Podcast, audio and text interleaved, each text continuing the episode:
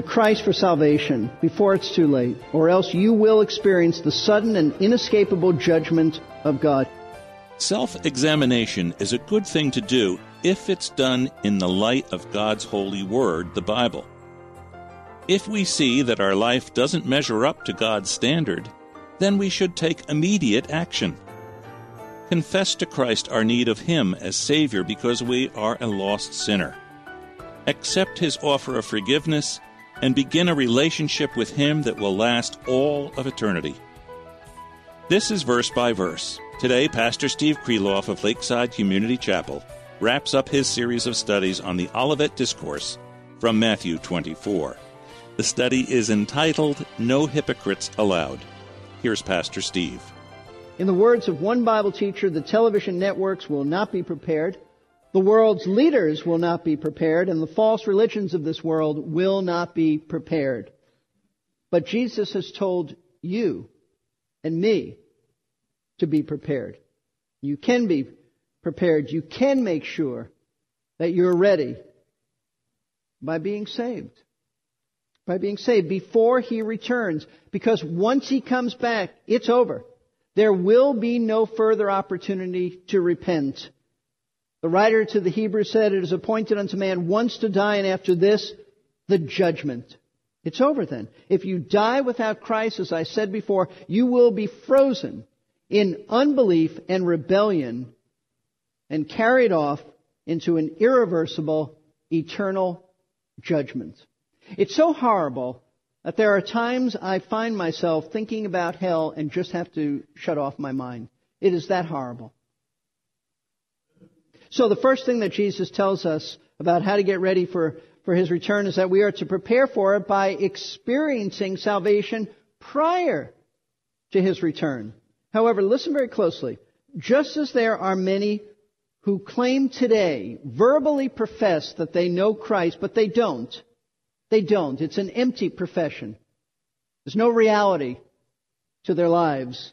No reality of Christ, I should say, in their lives. So during the tribulation, there will also be people who will verbally profess to believe in Him, but they won't be His true disciples either. And because it is very possible for someone who isn't saved to think that they are saved, even in the days leading up to the time of Christ's return, the Lord now gives a second truth about being prepared for His return. In the first part, what we just studied, I believe He directs what He has to say to unbelievers, to those who are not saved. He says, get ready for my return by experiencing salvation before I come back. But now He turns to those who do make a claim that they know Him. And He says, get ready for my return by proving the genuineness of your salvation as you wait for me to come back. Prove that you really are believers. Don't be deceived by this. Verses 45 through 47. Who then is the faithful and sensible slave whom his master put in charge of his household to give them their food at the proper time? Blessed is that slave whom his master finds so doing. So doing when he comes, truly I say to you, he'll put him in charge of all his possessions. Now Jesus moves from the imagery of a homeowner and a thief to that of a master and a slave. And in doing so, He gives a brief parable about a slave who was put in charge of his master's household while his master was away on a journey. During his master's absence, it was this chief slave's responsibility to make sure that all the other slaves were taken care of, especially to make sure that they were given food at the proper time. And Jesus said that if this slave faithfully carries out his master's orders, not only will he receive praise from his master when he returns, but he'll be given even more responsibility. More responsibility by his master. Now, what is the point of this story? Well, this slave is a picture of everyone who professes to follow and serve Jesus Christ. You see, in claiming that Christ is our Savior, we also claim to have submitted to Him as our Lord, as our Master. There is no dichotomy in the New Testament that you can accept Christ as your Savior without embracing Him as Lord and Master. Why would you ever turn to Him to be your Savior, turning away from your sin, if you wanted to just continue in your sin. And the greatest sin is running your own life. I mean, it doesn't even make sense. This is why the Apostle Paul so often referred to himself as a bondslave of Jesus Christ. That's what we are. That's what a Christian is, a bondslave of Jesus Christ. But the test of whether or not we are really bondslaves is how faithful, how loyal we are to Christ in terms of obeying His Word while He is physically away from us in heaven. In other words, while He's in heaven and we are awaiting Him on earth, are we loyal to Him? It's not your loyalty that gets you saved, but it is your loyalty to Him that evidences whether you really are saved. See, true believers follow Jesus Christ and we serve Him in whatever capacity He chooses for us, regardless of the task. Our attitude is, yes, Lord, whatever you say. And the proof that you are truly saved is that you are obedient to Him as you wait for His return, even though you cannot right now physically see Him and you don't know when He's coming back. This is the pattern that's taught in Scripture. Let's look at 1 Thessalonians chapter 1.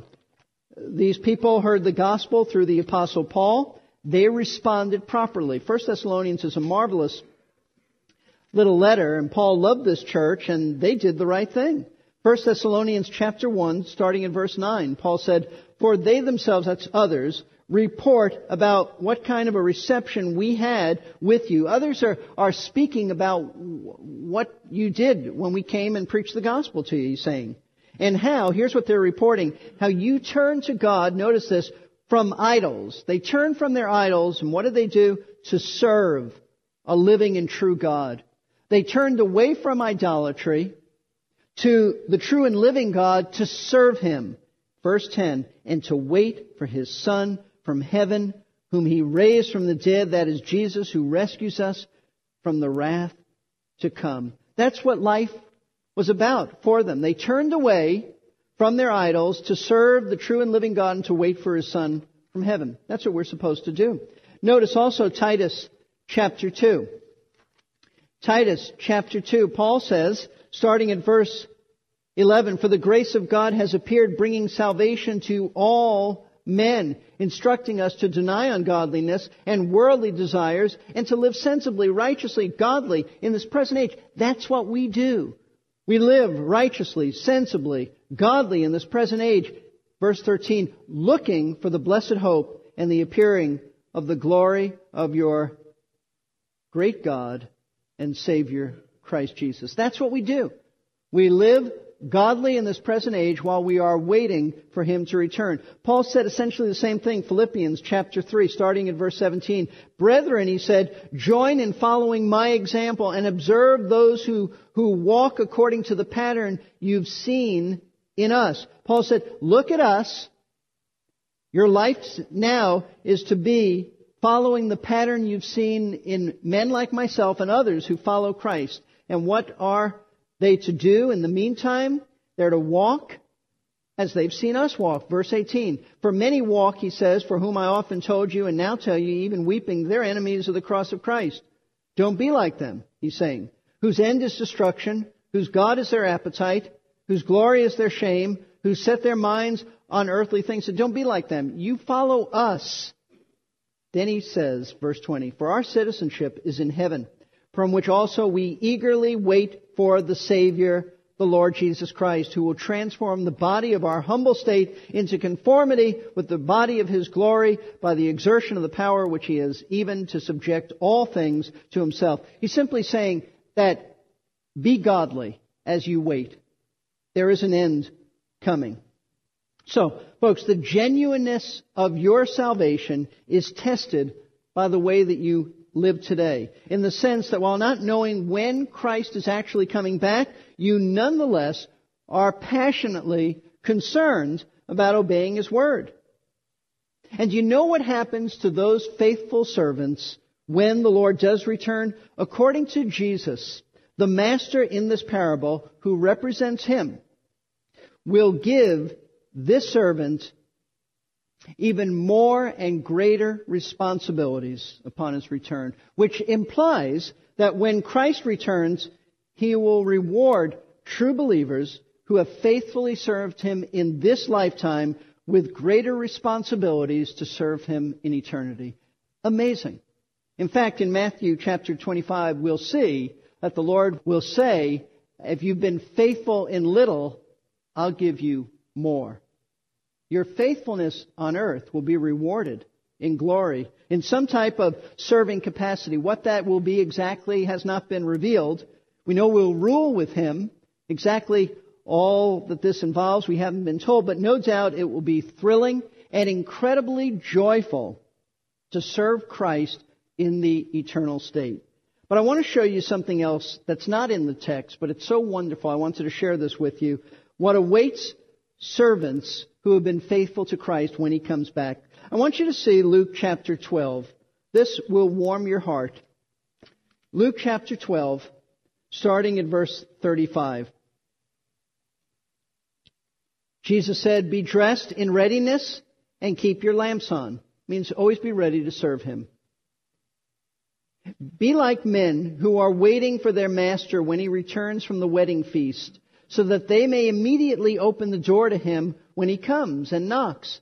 Blessed are those slaves whom the master will find on the alert when he comes. Truly I say to you that he will gird himself to serve and have them recline at the table, and he will come up and wait on them."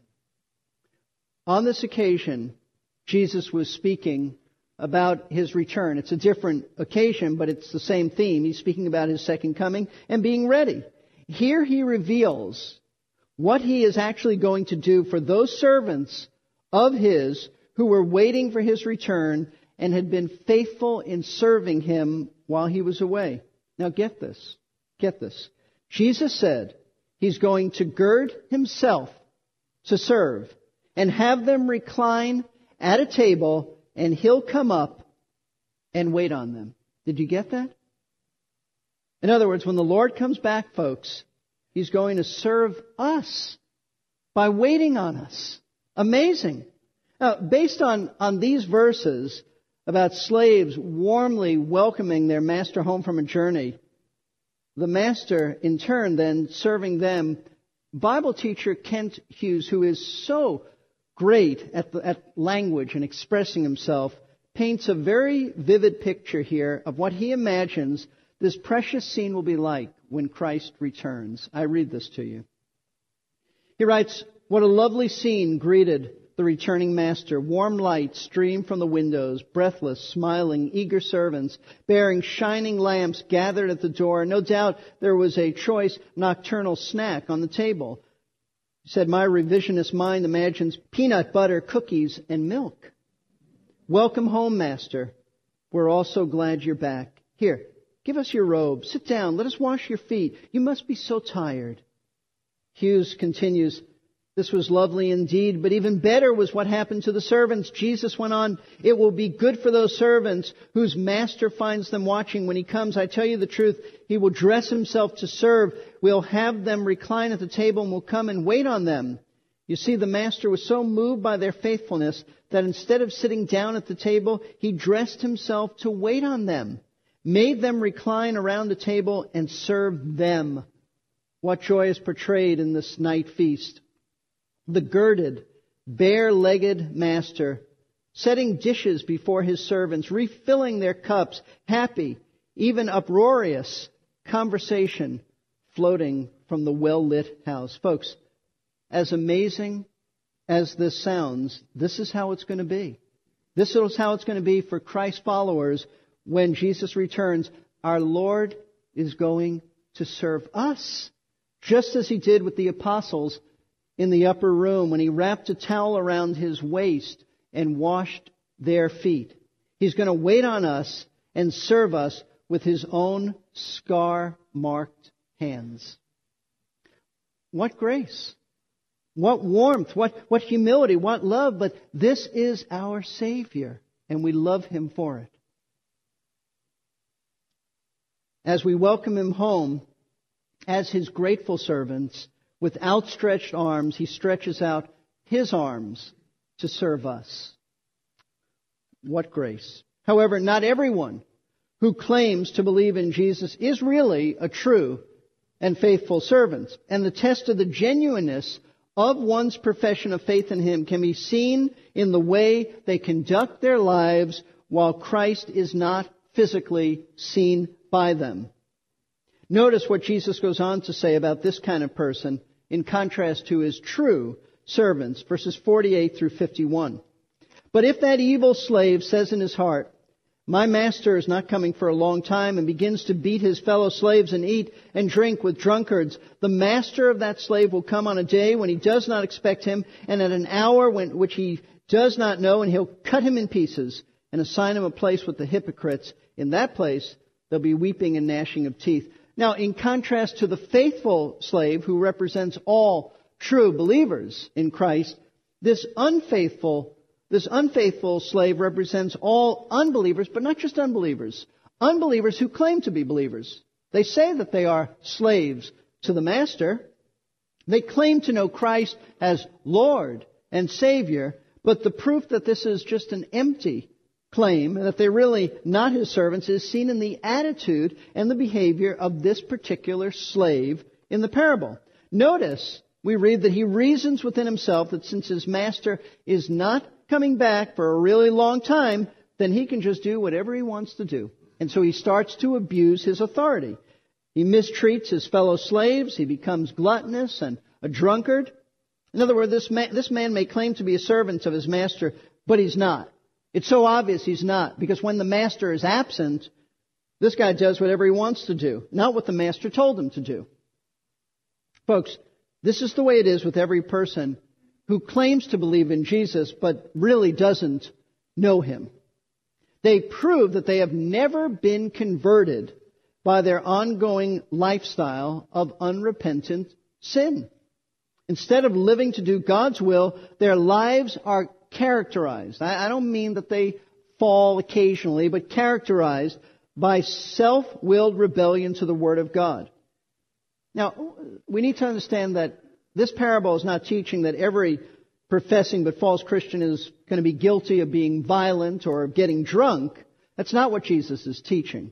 What He is teaching is that false believers end up indulging themselves in whatever sinful pleasures they feel like indulging themselves in.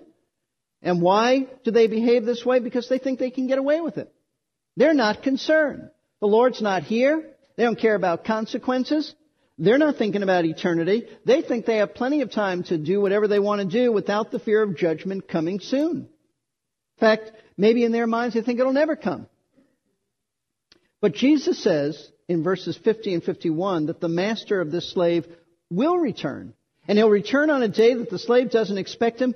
And in the words of Jesus, he will cut him in pieces, which means he will deal with him in severe judgment and assign a place with the hypocrites where there will be weeping and gnashing of teeth. Instead of the blessing that comes upon true believers when Christ comes back, the Lord here reveals that He will severely punish false but professing believers when He comes back. He'll treat them as the hypocrites they really are. They are hypocrites because they claim to be His servants, but they are not His servants. In reality, they only serve their own desires and flesh. Upon His return, He said He'll treat them harshly.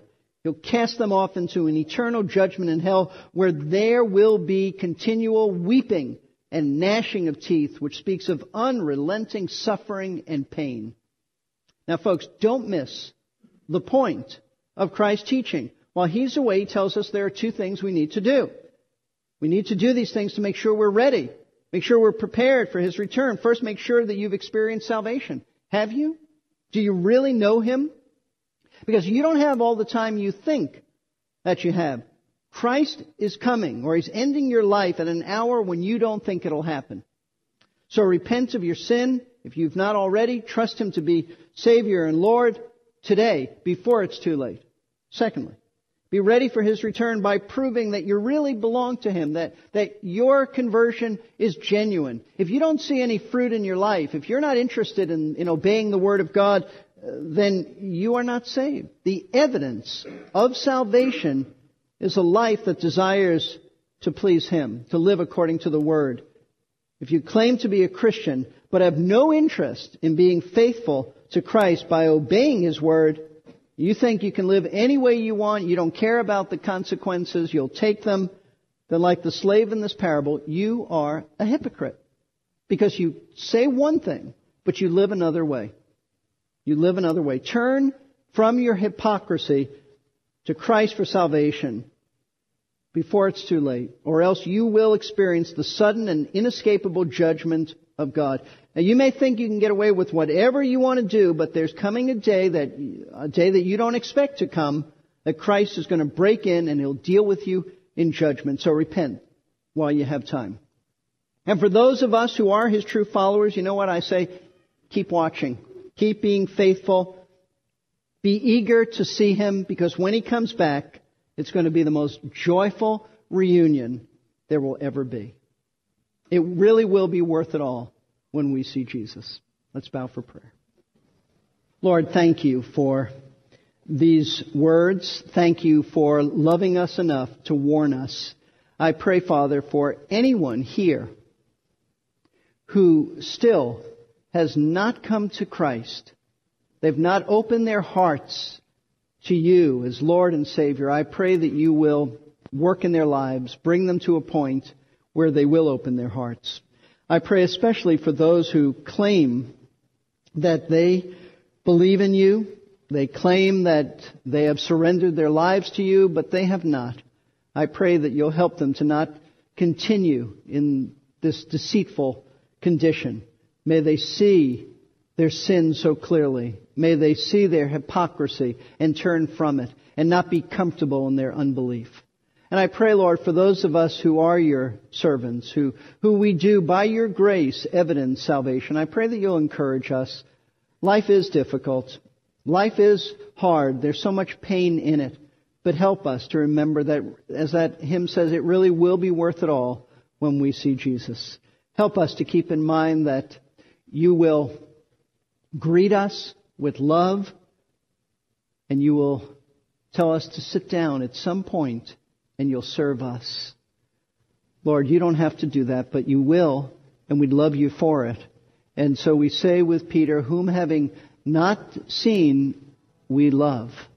Lord, may You continue to burn in our hearts this love for You and a loyalty to You, even when we don't know when You're coming back. And we've never seen You physically. We don't know what You look like, but we love You. We pray that this truth will continue to warm our hearts, even as we say, come, Lord Jesus, we're ready. We pray this in Your name. Amen. Thanks, Pastor Steve, for this great series of studies. We have learned so much about events that will take place during the tribulation period following the rapture of the church. This study and many more are available to you free of charge at our website, versebyverseradio.org. Please avail yourself of these helps in your walk with Christ. And my friend, if you have any questions regarding your own spiritual condition before God, please feel free to call us at 727-239-0306. That's 727-239-0306. We would love to take the Bible and show you how your questions can be answered. Verse by Verse is an outreach ministry of Lakeside Community Chapel in Clearwater, Florida. It is sustained by the gifts of interested listeners like you who have been blessed by the daily studies. Would you pray for this ministry? We depend greatly on the prayers and gifts of God's people to keep the ministry going. You can give online at versebyverseradio.org or by writing us at Verse by Verse Ministries, P.O. Box 5884, Clearwater, Florida, 33758. Thank you for your help. Until next time, when we'll begin a new series of studies, I'm your announcer, Jerry Pruden. You've been listening to Verse by Verse, sponsored by Verse Ministries. This program was pre-recorded. To learn more, including how to donate to this ministry, visit versebyverseradio.org. That's versebyverseradio.org. Many people have heard the verse, faith as small as a mustard seed can move a mountain. And it's incredible what God does with small steps and acts of faith and obedience. We can think of how Moses' parents trusted God so implicitly that they set baby Moses in a basket and put him in the Nile River, believing that God would care for him.